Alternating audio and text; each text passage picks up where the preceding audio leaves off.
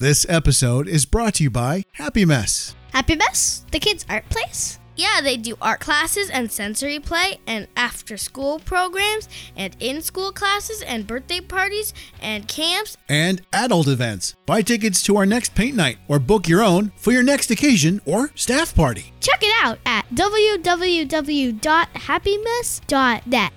What's www? World Wide Web! This episode is brought to you by ServiceMaster Sea to Sky. A home is more than just a house, and an office is more than just a place to work. ServiceMaster is here to offer home and business services when you need them the most. ServiceMaster handles water, flood, fire, and reconstruction services. We take on jobs big and small. There's no project we haven't seen before. ServiceMaster, the complete customer experience. Call us at 604 938 0822 or on the web, smc2sky.com. That's smc2sky.com. ServiceMaster Sea to Sky, restoring peace of mind. This is the Sea to Sky podcast, weaving through the issues in Sea to Sky country. Everybody, welcome back to another 2022 Squamish Municipal Election podcast with myself, Stephen Fryer, my cohort, Mr. Marcus Monopoly. And today, our third mayoral candidate, dun, da, da, da, Mr. Armand Hurford. Hurford, Hurford. Hello, everybody. Thanks thank you for, for having coming me. on, Armand. Oh, thank you for having me. So we're gonna hit you with a hard one right off the top, Armand. Please do. Why mayor? Who? Well, who is Armand Hurford and why mayor? Why? I mean, you had a good stint for your council. Why? Why the big chair? I'll I'll start with the easier part of that is who who I am, and uh, I'm third generation Squamish. My grandfather came here on the paddle wheeler and uh, got off the boat and looked around, and the famous quote is, "Well, one paycheck and I'm out of here." And uh, he proceeded to meet my grandmother, and the rest is history. So, I I grew up in Brackendale with this man. You can't see me pointing, but Steve was the Fryer family. Actually, was all kind of around us uh, growing up. No and, biases uh, now. No biases now. Try and keep it objective. so uh, in Squamish and in Brackendale, and uh, for the last nearly 16 years now, I've been running my own uh, business, Republic Bicycles in Brackendale, and the last four years I've been uh, a counselor at the district of Squamish, and working in the community has always been, uh, or for the community's benefits, always been a part of growing up. I apparently I was volunteering when I grew up at the Logger Sports Grounds, just doing stuff. But apparently that was volunteering. I realized at a certain point. But uh, so what? Been, Free labor? yeah, yeah. So I've been a life a lifelong volunteer uh, at Squamish Days, and I'm a founding member of SORCA as well, which just celebrated 30 years this year. So those early days there were um, running the phone list in the basement, calling up people like, "Hey, we're going for a ride," or "Hey, we're doing trail maintenance. You know, you should come out." I didn't realize it at that point. I thought it was getting friends together to do something that we all were interested in, but that uh, turns out is what grassroots community organizing is. So, so I've been involved in in sort of those aspects uh, of our community for and others for uh, extremely long periods of time. And I remember I've played hockey, baseball, soccer. You know, I learned to, to whitewater kayak, roll kayaks in our swimming pool, as well as take all my swimming lessons and all that stuff. So. I, I think these lived experiences give me a, a, a very unique uh, perspective on on where Squamish has come from and where those challenges are. But it's the last bit, those last four years on council, that really give me confidence as we move forward to tackle some of the challenges we have, to understand where those levers are and where those opportunities are, and to recognize them quickly and uh, and act. So the last four years have been an accelerated learning in aspects of my community that I thought that I knew quite well before I jumped into this whole thing. Now, Okay, no, you can't just say that and then move on. Okay, thought of. That means there's a bit of. Uh, what do you mean as far as like, oh, like what I learned since? yeah, so since like you thought, Well, like, what did you think? The whole, you know, what you the think. the role or the yeah well i think and, and i'm sure some of the newer candidates this time around when they get to be able to speak about it in retrospect will say that would have a similar experience as, as i did which was just learn more and more layers and everybody in the community moves around it slightly differently even if you have the same interests so even if you're uh, hockey parents say that can mean different things depending on the level of your of your family's interest, where you live in the community. So your challenges of getting there to access the facility and where you go after, like all those things are just a little bit different. And very few people actually fit into only one category. So someone that fits in the mountain bike category has kids in hockey and so on, and just how all these things interact for each group is really is really interesting. And as you go through the um, the campaign process, you end up on things like this. And I I'm here and opening myself up to whatever questions you you may have for me. But it's the same when you go to uh, as much as this is going to be broadcast. Uh, when you go to any of these campaign events, people are going to come to you with their perspective and their concerns, and sometimes their solutions for those concerns too, which is amazing when that happens and there's always a new perspective. Uh, yeah, it's it's endlessly interesting, and it doesn't it doesn't stop. It's been it wasn't just in that campaign period. It's been throughout the whole the whole term, and you know when it gets right down to like one parcel of land or it's it's incredible how many interests uh, there are and striving to represent all those interests when you make a decision. And it's important to remember that as an elected official I, i'm always cognizant that you're not only representing the people that voted for you, you you are also there to represent the people that didn't. So it's not about one particular section of the community sort of carrying the day whoever is in those seats is there to represent the entire community, regardless of their maybe bias or or whatever they say during the during the campaign. That's the role, and it's really interesting to understand what that entire community actually is. And there's seven of you in there, so I mean, you have to work with all seven, no matter what their backgrounds are, and that's conducive to being on council. Is the conversations and getting the right solutions out for everyone. But you're still choosing for the mayoral seat. Now I understand why you're in politics, but I still don't quite get why you chosen to run for mayor. I will answer that that question, but I'm going to latch onto something that you said in the question itself, which is if you look at our orders of government, being municipal, provincial, federal, municipal is very interesting uh, for lots of reasons. But one of them I've been thinking about a lot is that recently, anyways, is that unlike the other levels, there's not a government and opposition. Instead of having these two polarized points of views, going back and forth at each other, we're going to sit at a table where hopefully I would expect our electorate generally elects people from across the spectrum. And then we sit at a table together and move things forward in a way that represents, as we can all figure out, all those interests and perspectives at the table. And that's what we want from a municipal government. So, unlike those other orders, we have to sit and listen and work together. You talk about bipartisan solutions and so on, and that's celebrated at other orders of government. We're bringing seven people along on the journey. Uh, so, when a council that has diverse points of view, which most councils do, if things are working correctly, then brings a policy forward that's broadly supported by that council, it should be something that really reflects the interests, the broad interests of the of the community. And I think that's really important and a very critical distinction between the other orders of, of government. So I think it's noteworthy and it's and it's unlike anything else and it's a little disorienting for people that haven't encountered it and expect it to work as the other orders do. So why the mayor seat? There's a number of things. This whole getting into uh, in being involved in politics at the level at this level is something that I um, I thought I'd like to do. I always had interest, and I've been around City Hall. I'd go and look at things that were important to me, kind of my whole my whole life, and, and attend public information meetings or public hearings if it's something that you know that reached that threshold, whatever that was for me. But I always thought it was going to be something that I came to later, because that's generally how these things how these things work. I like to think I'm relatively young. I'm going to be 45 here in a few weeks. So I'm going to hold to the 44. Well, but I turned 45 last week. yeah, there you go. Happy, yeah, 77, man. That's a fine vintage. Yeah. Are you on that as well, Yeah, Spryer? no, guys, I'm, I'm I'm a little younger than you boys here. By like 10 months or something. Anyway, so the. Uh, you know, in the last election, as things were progressing through the last election, I wasn't seeing my myself and my my perspective sort of represented with the early days of that of the that campaign. And we did have 22 people running for council last time when the dust settled. So I ended up declaring the, on the last day after discussion with some friends where we came to the realization that if I ran, I'd probably get in. And then I, foolishly or not, assumed that that was some sort of responsibility because not too many people honestly find themselves in that position can make that that assessment and I ended up holding and uh, so now I've really enjoyed the pr- the process it is it's forever challenging because very few things are ever really solved. Because after we're all gone you know there's still going to be a functioning government working on the problems of the day. So but there is an aspect of of seeing things further down the path and a lot of the problems take time and or problems happen quickly sorry and solutions take time. There's a lot of work that's been uh, that's un, that's underway that needs to be followed that needs to be followed through and that's I guess the the reason to continue to be involved and how it and I'm, I would expect a similar answer from the other incumbents that we've worked really hard to create um, all sorts of things that people don't necessarily see on the surface because policy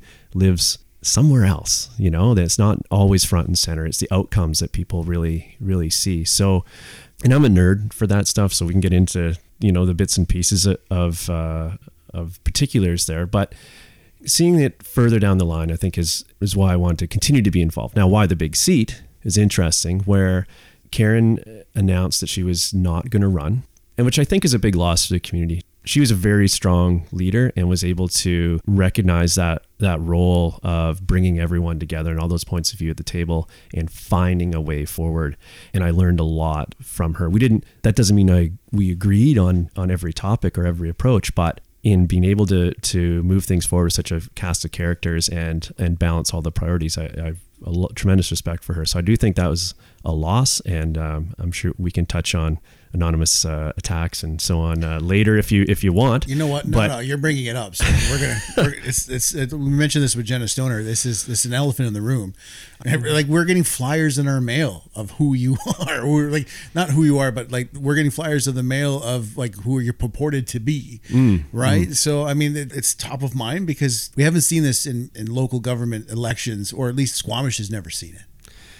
Yeah, in the general in the general sense, you know, we've seen uh, some outside forces that clearly have some interest in our community, spending a lot of money I think it was just in Facebook ads were somewhere near $100,000 or something like that since January. That wasn't the only period of time that they were operating. That's a lot of money. And that doesn't count, that doesn't account for, although I don't think their graphic design uh, is particularly wonderful, but it doesn't account for, uh, you know, for, for the people creating the ads, you know, and, and the mail outs, which also were coming through Canada Post a lot of time this year and at various times throughout the term as well. So I won't do the, the math to figure out but even the hundred thousand dollars just in Facebook spends is a hundred thousand dollars in Facebook spends. It's crazy.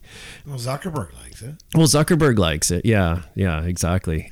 So these groups or individual, I don't know, obviously have some interest in in the community, and it's having a negative impact on our democratic process right now. So. I mentioned a little bit earlier that uh, we had 22 candidates for the six uh, seats on council last time. There's been more, but it was a pretty good turnout. Now we have 10 for the six seats. So the minority is not going to get in. That's crazy to me. And I think a direct result of these attack ads who's going to step forward? Who in their right mind would put their name forward and expose themselves to such a thing? And sometimes I hear people say that uh, you know a politician needs to have thick skin.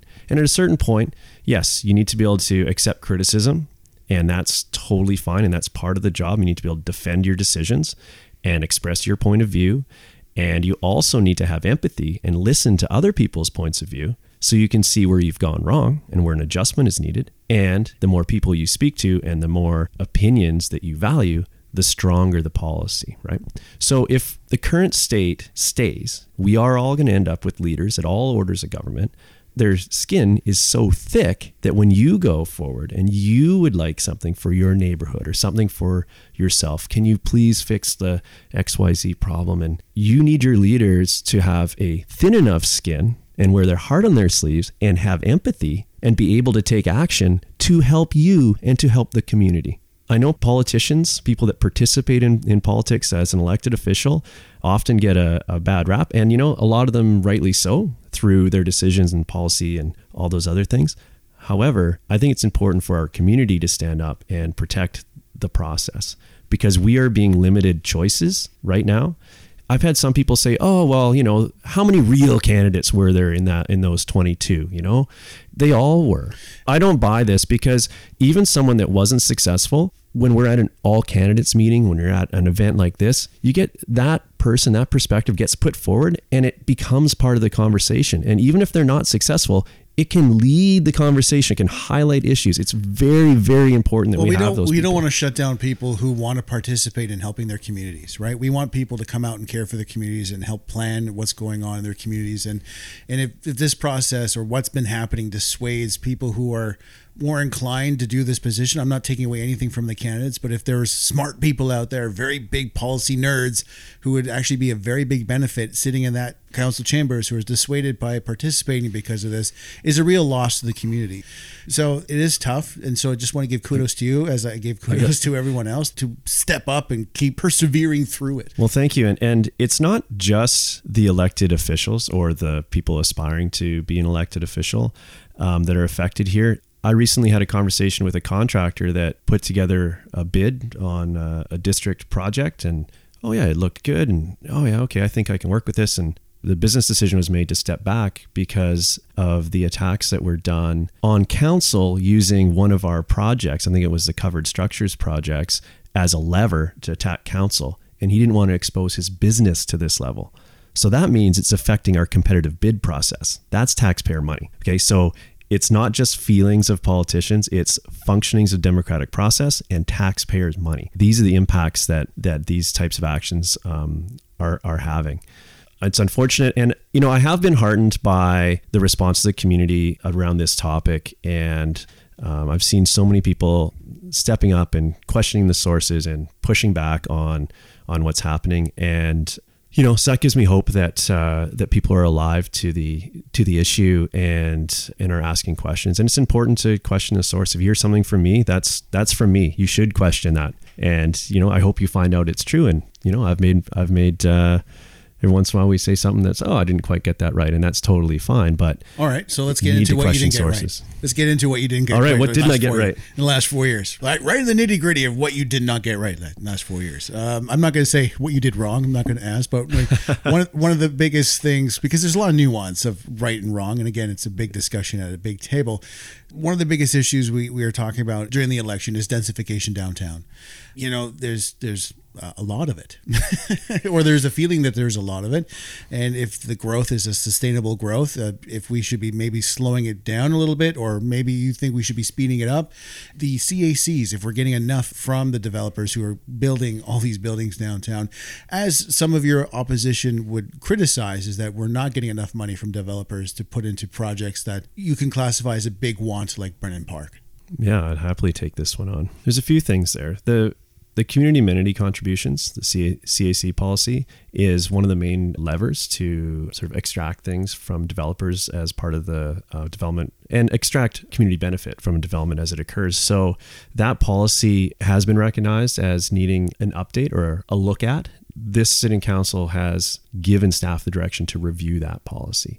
Now, that's from a feeling that things could be better and we could get more, or we could divvy up what we're getting in a different way because they kind of go to different buckets. So, um, and that work is underway and we'll come back to council uh, shortly. An interesting thing with, with the CAC policy if you push too far, which is fine. I like I like looking at things in extremes to understand where the edges are, and then it makes the middle seem better. So if we had no CAC policies, we would get no benefits for the community, uh, which is like affordable housing. You know, um, childcare goes in there as well, but it's also green space, park programming, these types of things. And if we had too onerous a CAC policy that demanded, um, let's just say, everything is. Uh, I don't know where too far is, but let's just say everything has to be uh, affordable housing with you know all childcare spaces and 80% of every property is a green park. I don't know, whatever, something that's way too far. Well, 100% of zero is zero. So if we aren't getting development, we won't bring affordable housing into the community. So there's a balance there where the policy needs to allow for development so that we can extract these benefits. It's very nuanced and it is a fine line to walk. I have spoken with some folks in the development community that would like to see the process of establishing what is CAC streamlined so they can move quicker and it's more and it's clear because it's a bit of a cumbersome process. So there's some efficiencies that can be had there even though the idea came from the development community, can actually have a lot of benefit for the community itself, where it's a bit clearer as to what is expected from day one, because it is a conversation to sort of put together a, a, a CAC package. So I do think that pie will be divvied up differently on this review because the affordability and the childcare in particular have risen in prominence, even though they're accounted for in the current policy, but to a lower percentage. So uh, I'm curious to see where that work goes. And it's quite detailed work, so I'm not going to. Uh, I don't want to get too far into what it could be. I already sort of stumbled into uh, trying to frame what too much is, but I, I hope you understand that where I'm going there. Where if we push too far, yes, it could slow development, but we need affordable housing, we need childcare, we like parks, we also need CAC funds to pay for things such as Brennan Park and others. So does need review. What the outcome of that is, um, I'm not sure yet. It'll be interesting to. I look forward to those being at the table for those conversations. When we talk about densification and people are complaining about densification, well, we need the housing. Uh, we need the affordable housing and we need the spaces. So we do need to develop. And it becomes part of I'm going to do the pie analogy just for you, Stephen. It, everything is interconnected like a big pie. It's just where do you stick your finger in the pie first, right? Do, is it is it affordable housing piece? Is it the transit piece? Is it building more units? Uh, is it developing outside of downtown? So it's just where where have you decided to make like stick your finger in the pie first? Is it the affordable housing piece or I agree. Eventually, you need to prioritize things. I use a similar analogy, and I'm looking at your small mix. This is a nice mixing board, but I'm looking at the small mixing board. But you see those huge mixing boards that they use when you know in a recording studio. They don't just take one of those dials and push it up. It's this continually massaging it to get everything to sound and run just just right. And I think we do ourselves a disservice if we focus on any one piece. It's finding this delicate balance of all these priorities but I do feel that the affordable housing situation has been having negative impacts on our community for a long time, but now is having acute negative impacts on on our community where we're losing people from the community. We're having a challenge. A lot of businesses are having a challenge um, attracting and retaining uh, staff. And it's a problem across the board where we're even seeing it in our medical professions in our it's a challenge so that does start to boil to the uh, raised to the surface a, a, lot for me. You know, I'm a renter myself. I've, I've lived in four different places since uh, my time on council. Um, so this is something that I, I live daily. I now pay, I think, over three times as much as I did when I was elected and, and have about a third of the space. So I understand this piece. And as an employer, trying to attract and, and retain retain staff over the last 16 years. I've always strived in my business to provide stable enough employment that my staff could buy a place. That's and you should be able to do that as a small business, right? So, a few years ago, I'd employed this uh, lovely couple for a few years, and they came to me one day and said, "Oh, you know, we just really want to let you know that we um, that we're, we're buying a place." And I was so excited because this was a piece that I wanted to accomplish, you know, in my business. And then the punchline was in Kimberley, right? It's real and it's really frustrating. So there's a lot of work we need to do there. But then childcare is affordable housing. It's connected because if we can't have people out in the workforce because they ha- can't find childcare, they have to stay home when they can be a productive part of the workforce and then help affordability overall. So affordability is affordable housing, it's childcare, it's transit, price of fuel as we sit here and what they hit just 250 or something crazy in the city? I haven't looked. I i had my blinders on a little bit when i went past the gas stations today but i think that's why all three of us have our business in town. Yeah. We're not really commuting yeah. that far. Oh that's a great thank you. That's a great segue. So i think it's also important that these developments are if done correctly are also providing additional employment space so that more people can work in town then that goes to having more time with family. It goes to climate initiatives. It also goes to affordability. Maybe you don't have to have that vehicle to drive to the city, whether it's a internal combustion or not. Maybe you don't have to have that extra vehicle in your in your life uh, because you can walk or ride your bike to work or take our transit system. And if you do drive, it's a short drive and it'll be okay. As to if downtown's too much too soon, that's an interesting one. We have very few tools, very few tools, if any, to control the timing of development if someone brings something forward on a property that's zoned, in some cases we're uh, legislated to provide the permitting that's that's required. So I understand that the rate of change is fast. I've, I've been living it as as well as everyone else has. And you know, there's there have been points of time where nothing happened. And do you remember was it down the end of Main Street there? Aqua sat as a as just a concrete abandoned project for a period of time and these things are cyclical it'll happen again at some other at some other point where it's not going to be uh, as good a economic environment to to develop and it'll slow. So these do these things do um, ebb and, and flow over time. And uh, I think it's important to make sure that we're getting the development that we want. And if what we want happens fast, that's pretty good.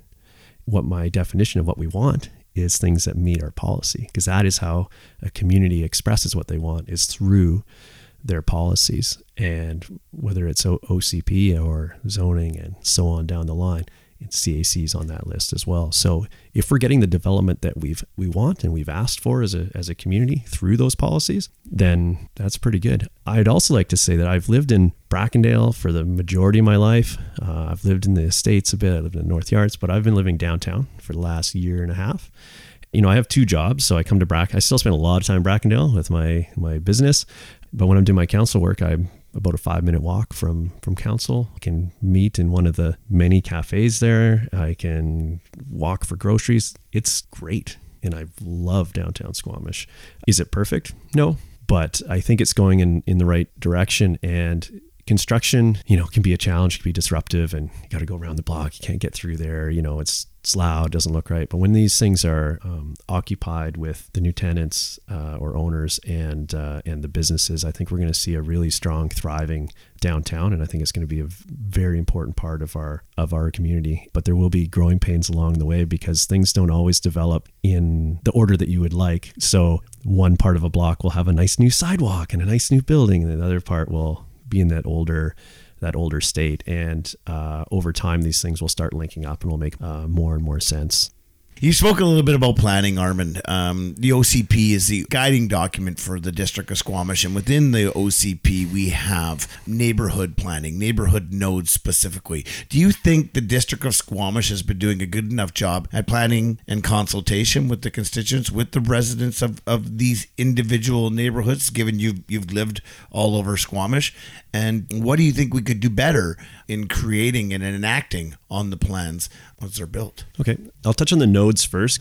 General concept of neighborhood nodes is is amazing. And growing up in Brackendale, uh, kind of had two. They're not even that big, but I enjoyed being able to go to the to the post office, to the corner store, uh, to restaurant, the snack shack. You know, back in the day, and that's the Brackendale General Store area for those that don't know. And then further south, almost exactly a kilometer at what would have been J and B Grocery, or better known as Republic Bicycles now, by the gas station, the Bean Around the World, and a restaurant.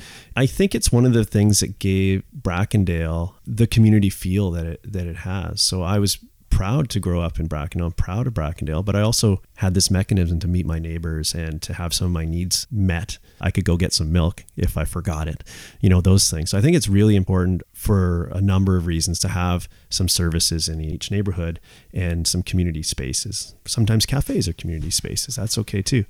I think neighborhood level planning is incredibly important. I think it's important to frame what the other options are. So, not doing a neighborhood plan for an area means that every time a development comes forward, and we we have development pressures, people are coming to us looking to develop property that they own, whoever they are, whether they're a private citizen or a numbered company and a developer. It's all it's development, right? Any changing. So we see those pressures. And without having a planning document, a more detailed planning document around each neighborhood, the neighborhood would need to engage heavily in each of those developments, which really could be a full time job.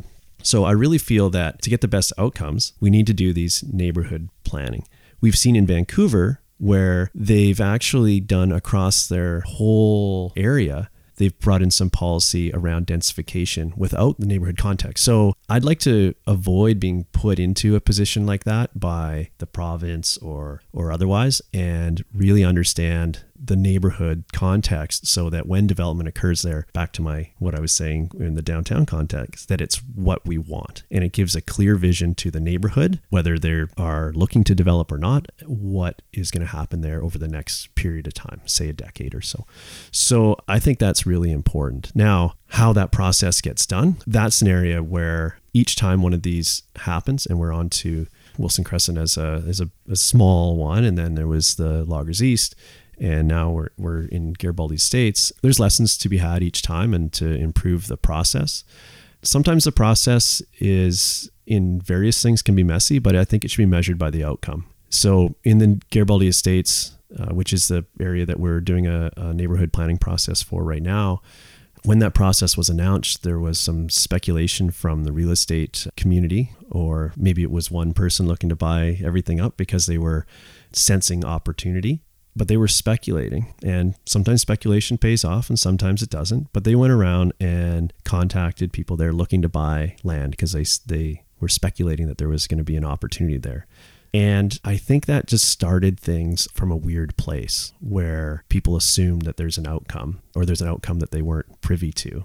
Really, since then, it's been a bit of a challenge to engage to engage there and so I think there's some lessons in this, but it's very important right now to continue with the process because the feedback has been cap has been captured the community's done a great job of engaging with the process. We even added a period of time and a more intimate level uh, of engagement to the process to ensure we captured um, that feedback. So anyone that's been uh, involved in that process can see we, there's a stack. Someone brought it to a meeting um, I was at physically, and I've only read it as a PDF, and it's a lot of pages as a PDF. But when it's printed off and it's a stack of paper on the table, that is feedback from the community that needs to be represented somehow in the upcoming plan. I've heard calls to stop or pause at this point. Where we are right now in the process, I think is important to understand before you talk about stopping or pausing the process. We're at the point where all of the input from the community has been collected and staff is figuring out what to do with that and then they're going to bring forward some plans or some options. And if I look back to the um, Loggers East plan, it came back with some very high level options. What do you think about this kind of density or use here, or here, or here, and what percentage split? Talk about your pie, like what percentage would you like to see in this neighborhood, and these kinds of high level concepts. And it gets more refined down into a into a, a plan. So I think it would be a disservice to everyone that's already participated in the process and and registered their their feedback to not move forward with the planning process. When you get to a point where there's decisions to be made, that's where you make decisions. Right now, staff is collecting information and putting it all together to give mayor and council a decision to make. So there is a decision point on these. It's not right now. And I think it's incredibly important that we keep that feedback uh, alive and uh, and see it integrated into the the plan. So one of your biggest things, obviously, is balanced growth. We want everything balanced. We want everyone's uh, everyone in the community's voices to be heard. When we talk about balanced growth, we also want to talk about economic diversity because 60% of your budget is based on our property taxes when about the provincial average is around 48 i'm always going to hammer the tax thing. You know me. I, I, I don't want to be paying okay. more than i have to. And you know our taxes can't pay for everything because we do have a big wants list and we do have a needs list. And so how do we work on diversifying the economy? We, we can talk about lng later but i mean what sectors should we be working on? Um, are you happy with the economic development? Uh, how it's been going? Um, how do we bring in more more companies? What what opportunities can we have as Squamish to diversify that tax base? This is a great great question. Thank you. And you're right. It's very it's very important. I think that um, we've got a lot of policy that um, is matching that says we should be creating more employment space as we as we develop. So, for instance, um, you know, sometimes you could look at having three single family home lots downtown converted into an apartment building, and that's great um, houses more people on the same property on the same size. That's all good. But when it's a mixed use building, which is what we're seeing now, we're also adding employment space. We're also seeing um, employment, uh, 100% employment projects coming forward as well, which is which is great. So we need to create the spaces first of all. So from a land use perspective, it's important to make sure that we aren't baking into our community the need to commute. We talked about that a little bit earlier. And maybe people are commuting as I do this now. Hopefully, this isn't something that you need to do going forward because there will be opportunities in Squamish that way. Now, as these developments occur, I think the mixed use development zone at the north end of the um, business park is a great example of this. There was some bigger properties there with one single family home on, and now we're housing people there and providing employment opportunities in the same in the same space. And I think pieces like that need to be um, recognized for what for all those pieces that it's bringing to the community. So we need more employment space. We also need to protect the industrial land that we have, generally light industrial land. The importance of agricultural land was recognized uh, long time ago, and we have the ALR. I think about industrial land in the same, almost in the same context. If you look at as much as it feels like we're out in the, the wilderness here in Squamish, if you're moving, if you're doing it right, uh, we're so close to the lower mainland um, that we are very affected by what's happening there. And there is just a shortage of that, that type of land. So we need to protect that and make sure that it's used for those purposes and uh, continue to increase employment spaces. Now, our economic development team is excellent. And it's a bit interesting as a municipality because we can't assist business we can sort of set the table for business to occur, but we can't assist a business and that's a fine line that we need to be aware of as you as you move through and obviously anyone working in the working with this this knows that but our economic development team has been doing a, a, an excellent job uh, with research and campaigns around our target sectors so which is really green economy, outdoor rec as areas where we can where we can grow. I also think we've got a lot of opportunity in the forestry sector. A lot of our green initiatives are around green building, and not just in the municipality, but um, in a more broad sense, are around reducing the amount of concrete in a building. So a lot of because that's embodied GHGs.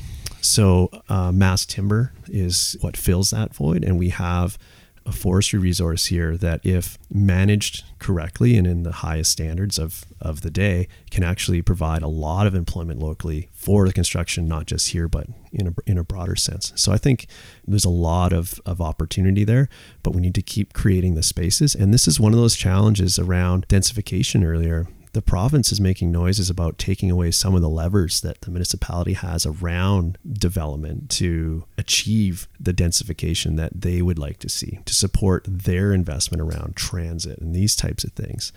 And I'm really concerned that if that happens, and if then we start losing our ability to increase our employment spaces and to design our neighborhoods to include things like nodes.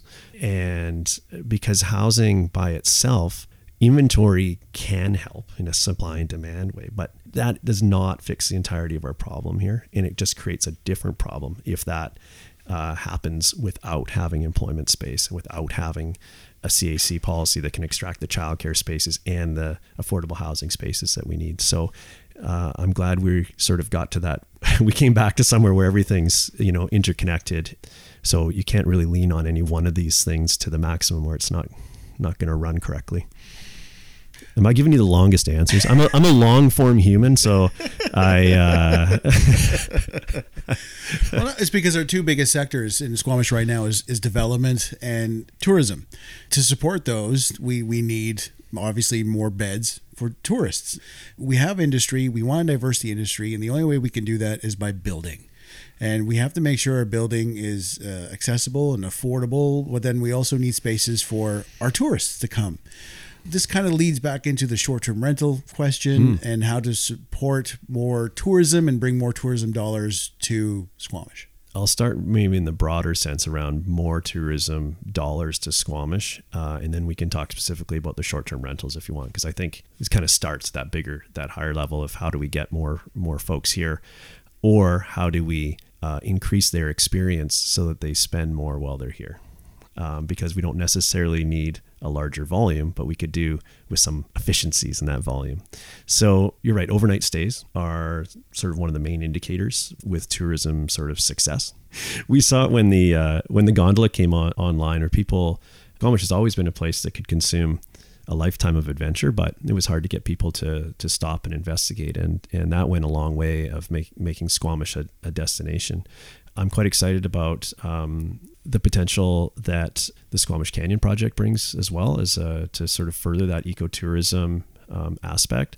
So these are increasing demand and increasing time that people may want to stay in our community. So now the overnight stays, a lot of people that come would like to camp you know and building hotels is expensive. We can leave that to the to the hiltons and the and whoever uh, of the world. That industry will run their own numbers and figure out when they think it's time to make to make an investment. But we know that a new fixed roof accommodation in squamish is is going to come. Whenever those those folks feel that it's the right time and we'll in the municipality i'm sure will do their part to manage where it is and how it happens and so on but in general would welcome that. So as that sort of percolates in the background we have a challenge around people um, camping they want to come and they want to camp our campsites are full and we need help there. So there's been an ongoing uh, conversation with with the province around increasing their spend uh, in and around Squamish to add more campsites, whether it's through the park system or through rec sites and trails, and also sort of that concept of efficiency. I think that um, Cat Lake would really benefit from some higher level of management. We've lost it for many months in the last two years from our, our inventory of places you can stay overnight.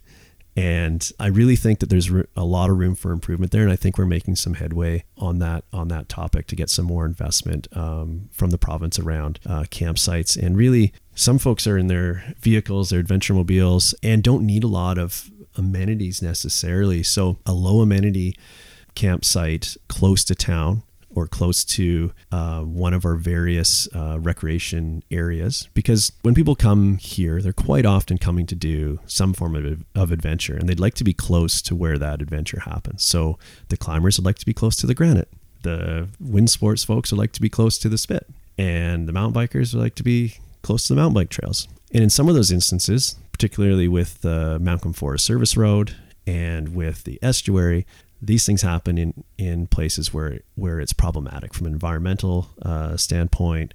A thousand people can't practice no trace camping in the same place. Like it just that doesn't happen. So we do need some investment in a larger scale, very low amenity, even a gravel parking lot with some outhouses. Then, but that does take land and operational funds and, and so on. So something that I've been looking for we've been in discussions with the province around this exact uh, topic, and I think we're we're getting somewhere. But when I look at this, back to the everything being connected piece, in Mission, they were in a similar place to where we are right now, with kind of being overrun with uncontrolled camping. They had an added thing where there was a lot of mud bogging and four by fours in riparian areas at Stave Lake and all these things. And interestingly, they used their community forest as uh, a funding mechanism to put in low amenity campsites and to manage them and bring back control into the area. And uh, I went for a tour of, of their area and their campsites and how it's all working, and it's incredible. Our community forest, I think, could be a portion of the solution here as well, and that's a project that's uh, that's underway, and I hope to be I hope we're issued a license on that shortly. But it's been in the works since 1995 or something crazy like that. But I think we're getting close. So, so one is asking the asking the province for help, but there's a lot of people asking for lots of things from the province. The other is identifying a way where we don't need as much help. Maybe we need some crown land and we can fund it through a different mechanism. I'm suggesting the community forest could be a prime candidate for this, and we can positively um, affect that maybe on a few different on a few different fronts. So, um, I'm, I'm shout out to the Mission Community Forest look into it. It's actually it's a really interesting project, and I and I think we could do something similar here. Well, I'm, I'm going to push back a little bit on the hotel idea because uh, Fryer was mentioning um, that there was going to be a slow pitch tournament here, but they can't do the slow pitch tournament because there's just not enough hotel rooms to have to have any sort of tournaments up here. So yeah, maybe sooner the better. Well, I think, uh, and to that point, I've had people um, pushing, uh, asking me rather aggressively why we don't have the uh, our current camp facility at Brennan Park um, used for overnight stays, and it's there to support tournaments. Now, is it enough? No. If it wasn't there, it would be even worse. So I think um, they are also connected. We have um, in the Brennan Park future plans around the lands. There is an expanded camp camping facility there that moves it away from the neighborhood as well, puts it in a slightly more, I, I feel, more appropriate spot, uh, and it's and it's larger. So hopefully that'll help but absolutely we need that fixed roof accommodation. We have planning staffs alive to this as well, and they did bring forward a proposal that had a, a hotel portion uh, to it, but the location wasn't right, and it, it, it, didn't it didn't quite quite fly. But there's been another one. There'll be a, a new um, smaller one down the end of Cleveland as well that that's working its way yeah, through the, the process. Yeah, this, yeah. that that one. So you know, but those bigger moves to support things like big tournaments, and I think we have opportunity to be some conference space here as well well, those pieces are, are substantially bigger and um, and will require that mass scale of of investment. And those folks would be in the process for that would be working with our economic development team, which has all the numbers on this, and then those companies running their numbers and whether that's going to be a profitable venture for them to to make that investment. So now you, you've mentioned lobbying the provincial government a couple of times, and you've mentioned also Burnham Park. And it's hard to do a lot of things in this community without lobbying the government, senior levels of government. So that includes transit and includes getting the amenities for, for Burnham Park and, and a lot of development. How do you feel if you guys have been successful in lobbying the provincial government, or is there ways of doing more? How much of that has been either an obstacle or a benefit to you? Oh, that's a good one. I think uh, there's been lots of victories. It's hard to know how far you could have gone.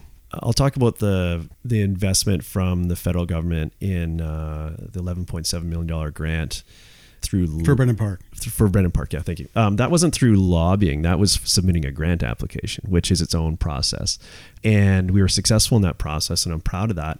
But they don't just write that check because you ask nicely. They write that check because you meet their requirements and you've got a project that is ready to go. So the amount of work that has to happen in advance of making that grant application is not insignificant and they don't dish it out to an organization that isn't ready to move. I think it's a bit of a challenge where the funding opportunity sometimes, quite often, drives the timeline.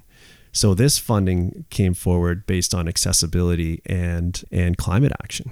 So we packaged our plans that we had to fit inside that funding envelope and push forward because we need we have needs across the board. I think it's a quite a good first move because it builds sort of the solid backbone of the of the of the facility and it addresses the change room issue which is those change rooms are way too small when I was way too small playing hockey and you know so it addresses um, many aspects of it but it's not the end of it and it certainly doesn't signify that we've run up against the end of the work that we've done but we're there and we're ready uh, when these opportunities present themselves so um, now, the lobbying the province for things is challenging, which is distinctly different in, in my mind. And it is challenging because they try to take into account the entire province. Each community is its own little ecosystem, and, and that's why there's local government, or the province would just run everything. We have had victories there, and we've had challenges, but it takes consistent effort and for things to line up, sometimes even politically on the provincial level. So I don't know that that one is uh, is a challenge, and sometimes you don't know why you're successful, and sometimes you don't know why you're not successful because there's other things there's other things at play that we're not all all seeing. But I do find um, the province uh, in general has been quite um, receptive to things that have been been brought brought forward. I think they see that when something comes from Squamish, it's well researched and well reasoned, similar to the um, the grant applications. You can't just go into uh, a meeting or, or write a letter ask for something and then have it show up in the mail you know two day delivery from amazon or whatever. Uh, that's not how, how it works there needs to be a, a well researched uh, and framed problem and possible solution presented and then continued advocacy and as every once in a while they'll change how they'll change minister they'll change some organization and you kind of have to regroup and keep pushing forward but for instance, MOTI, we can talk about the merge lane at Cleveland. I know that since the highway upgrade prior to 2010, so for over a decade, the municipality and all the mayors and councils throughout have been advocating to the province to fix that intersection. Now, MOTI. I was so excited when they when they said that they're going to do it, and they and they um, I saw the bid go out, and now we've had the debacle that is a provincial debacle that affects us. But as an example of long term lobbying, almost getting the result, we're so close to the result. It is I think I might be five times as frustrated as everyone else that's frustrated by as they move as they move through it. Yeah, I but don't- I don't these things people- take these things take time. Yeah. They take continued and consistent pressure. I don't think people realize like the highway is not really municipality. That's the It's not municipality at No, all. at and all. within Yeah. 400 meters of the highway needs MOTI approval. So if you look at Squamish, I could be wrong on the 400 meters, but it's a substantial distance that basically encompasses the entirety of Squamish, needs MOTI approval as you go about to do things. Now we're going to get into the rapid fire section of, uh, of the interview where we basically throw out an issue and then you kind of give us a, a shorter version. I'll see what much, I much shorter. Like- set, settle in for podcast two, everybody. Yeah, well, the shorter version, like when you're up on a, getting a question from Doug, and you have only like two minutes to reply. No, I'll, I'll do what I can. Let's go. So this is practice for you on the All right. debates. You Sounds ready? fun. Ready to go? Yep. Okay. So we talked about densification. Our rate of densification is a good rate, uh, too slow of a rate, or too fast of a rate. Looking at the community as a whole, I think that it's happening fast, but I think about the right spot given the conditions that we have today and the tools that we have to affect that or not. Parking downtown. Parkade, yes or no? Parking, big problem. Yeah, parking downtown is an interesting one. The parkade, there's a parkade study. People can go read it. It's available on the district's website. Uh, the long and short of it was that it, uh, the conclusion there is that it's extremely expensive in the millions and millions of dollars to facilitate some people parking their cars. And that's unlikely to be directly in front of the business they want to attend. So I'm not a parkade fan uh, because I've read the report and I've looked at the numbers and I'm familiar with the other demands that we have in the community. Now, what's happening right now, uh, from a parking standpoint in the downtown core, uh, we're hearing from our business community and from the community as a whole that something there needs to needs to change. So, the fastest to implement and the lowest cost is most likely pay parking to manage um, the demand and to manage movement. A lot of communities also lean on pay parking as a funding source. So I'm hearing in our community that we're having challenges with parking downtown. And even in this interview, I've heard that we've got we have challenges with the budget. Of course, I know that as myself. Uh, so I think those two things combined, with that being something that needs to be explored, how it's rolled out or implemented or not, is actually will be coming to council. I believe it's in December. So to New Marin Council, we'll be contemplating that, and I think that is the lowest cost slash maybe a profit center way to positively affect the parking availability in downtown. It will have some complexities, but that's my uh, my short answer is um, that's what we can do in the should be explored in the short term. Timeline for a second entrance into downtown. The the need for an additional entrance to down to downtown has long been identified and will go across that Laurelwood to Pemberton crossing uh, right by the train tracks there. That project even has a portion of its funding through the uh, development cost charges and will happen. I believe it's just over the five year horizon. However, funding opportunities through some infrastructure grant from the the feds um, might change that timeline, but that's where it goes, and we've been positioning for that for a long time. There is some additional work that needs to happen around that entrance to downtown and truck routes, and it's quite it's quite complex. So popping a bridge in there right now wouldn't really fix the problem. It's going to create uh, a big a bigger issue. So there's some further planning work needs to happen, and the funding needs to to line up. But it's uh, it's happening. But it these things do take time. If the opportunity arose to densify the Garibaldi Estates, are you for or against what's happening with the Garibaldi Estates? density is a measurement. So I do like measuring things. So I want for or against measuring things. Now, increasing density or changing density of that area will have to be done will be done through that neighborhood planning process. So we need to really look at the outcome of that and I do think that there are some opportunities there. There's no expectation in any of this and there hasn't been that uh, it would be to a downtown level. But I do think that there's opportunities uh, within that study area to add some density. Yes. Gas. Garibaldi and Squamish. Woo! We're still talking about that. I think you were. I'm just looking at the the clock here. We've been talking all sorts of things Yes. inside our growth management boundary and inside our community. So I'm not particularly interested in building a new town over on the mountain and having responsibility for that. So I think we have a lot of issues to look after inside our municipal boundaries and inside our growth management right, boundaries then. before we consider Okay. anything further up the mountain. North Crumpit Woods then. North Crumpit, uh, North Crumpit's part of one of these neighborhood planning processes. I s- support that process to see uh, um, what type of development would be appropriate on those properties. Okay, well then, Cheema Lands. You know, a lot of our conversation here today and a lot of the conversations I've had in our community are about the rate of change we have in our community. We discussed about which controls we have and which controls we don't have. One of the strongest controls we have to pace development is the growth management boundary. So before we consider moving the growth management boundary, we really need to understand as a community what the pros and cons of doing so are. It's quite common for a proponent to present exclusively pros, and it's our job to make sure that a project on balance gets gets presented. So I would be looking for ways to have a community discussion around this topic. But as I move, as I said, when I move around the community, I haven't had anyone come up to me and say, "Can you speed things up here?" That's not what I'm hearing in our community. There's policies around when the growth management boundary should move, and again, proponents often look at the ones that they've achieved, but there's more work to do there as well. So to move that timeline in a substantive way would require a, a massive community uh, discussion to uh, to do so.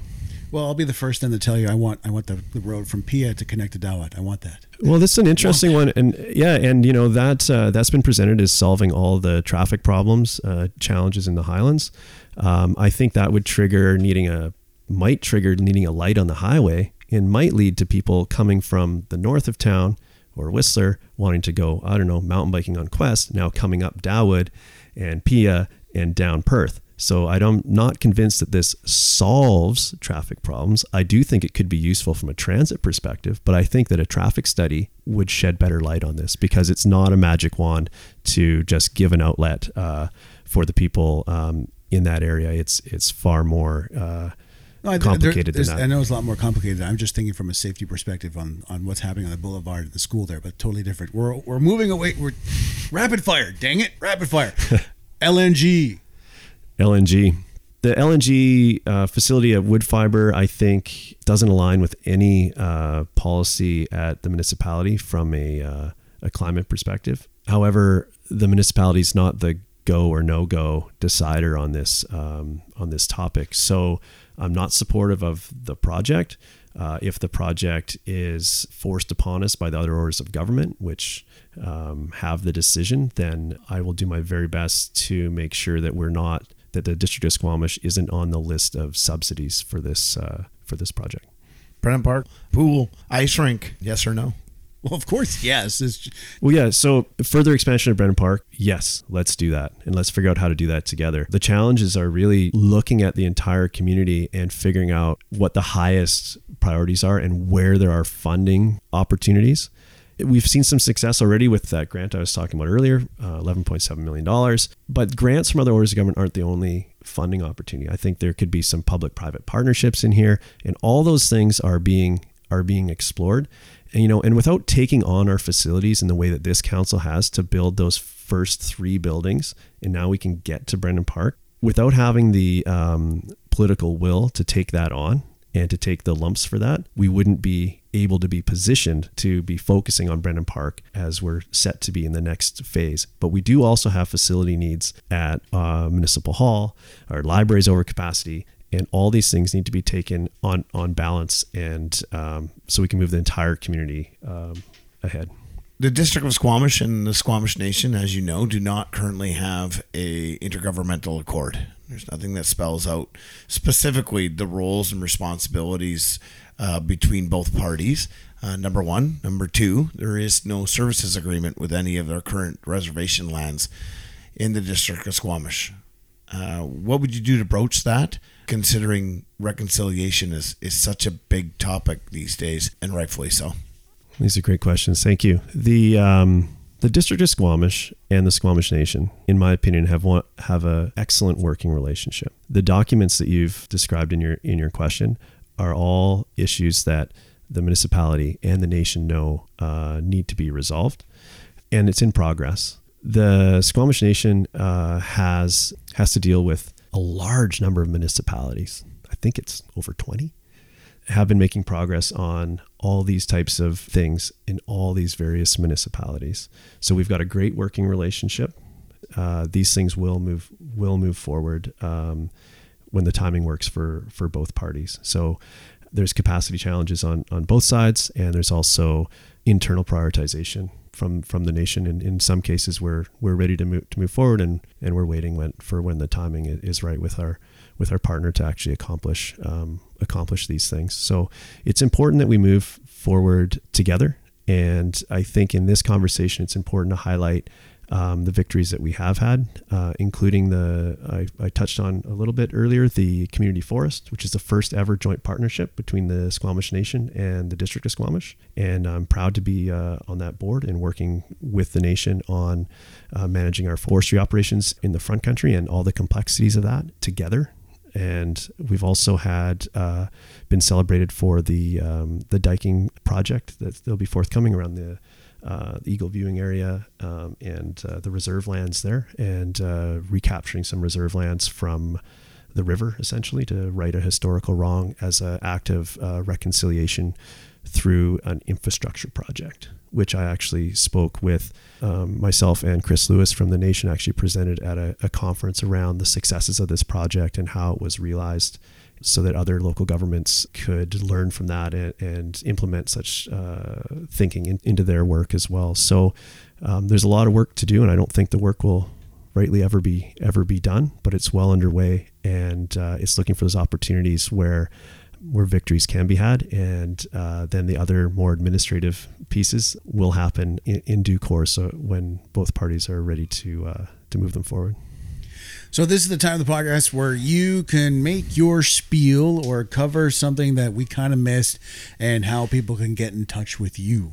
If you'd like to know more about me or my platform or my campaign, uh, armandhurford.com is the place to do that. Uh, there, if you go there and you like what you see or you, you've uh, like what you heard here, uh, we've got a, a portal to uh, contribute to the campaign. Uh, to do so, you will need to answer three questions. Are you eligible to make this donation under Elections BC? Are you a developer? There's an there's a explanation around there if you're not quite sure about that how to answer that question and also are you on the board of a special interest group or are you an executive director if you answer yes to either of those last two questions it will politely decline your uh, contribution and you can support in, in other ways. Uh, and if you are successful, then it will post in real time to my website. So you can see directly, minute by minute, who's contributing to my campaign. And this is a level of transparency uh, that I hope to be able to bring to bring forward um, as as your mayor. And I wanted to uh, I worked hard on this particular mechanism there going into this ca- into this campaign to in an effort to um, bring the level up of the disclosure level of, of everybody up. So I think that uh, that part is is quite important, and uh, I'm quite pleased with how that's how that's working. Um, also, sitting in the mayor's seat is a big responsibility. I've been not only working in the community and all the various endeavors that we touched on in this, I've been studying for this role for four years by going to every meeting prepared, reading every document. It's a complex operation, and I have the experience to sit there and lead and do the job effectively. And I believe that puts me uniquely positioned amongst the three candidates that you have for your choice as mayor. So thank you for your vote on October 15th. And if you disagree with me or anything that's said here, go and vote. And if you agree with me, go and vote. I'd like to see the largest voter turnout that we've ever had here in the District of Squamish. Hopefully, we get a chance to talk after October 15th. We'll see how the dust settles here. For sure. Thank you very much, Armand, for joining us today and uh, answering our questions. And uh, good luck in the election thank you so much, and thanks for doing this. I know it's a lot of work, and uh, and I really appreciate it. And I hope uh, I hope it gets to a lot of people. Thank you so much. Good luck on the campaign trail, Armand. All right, thank you. This is the Sea to Sky podcast. If you have a comment or story ideas, please check out our website at seatoskypodcast.com or on Facebook and Twitter at Sea to Sky Podcast. Thank you for clicking us on.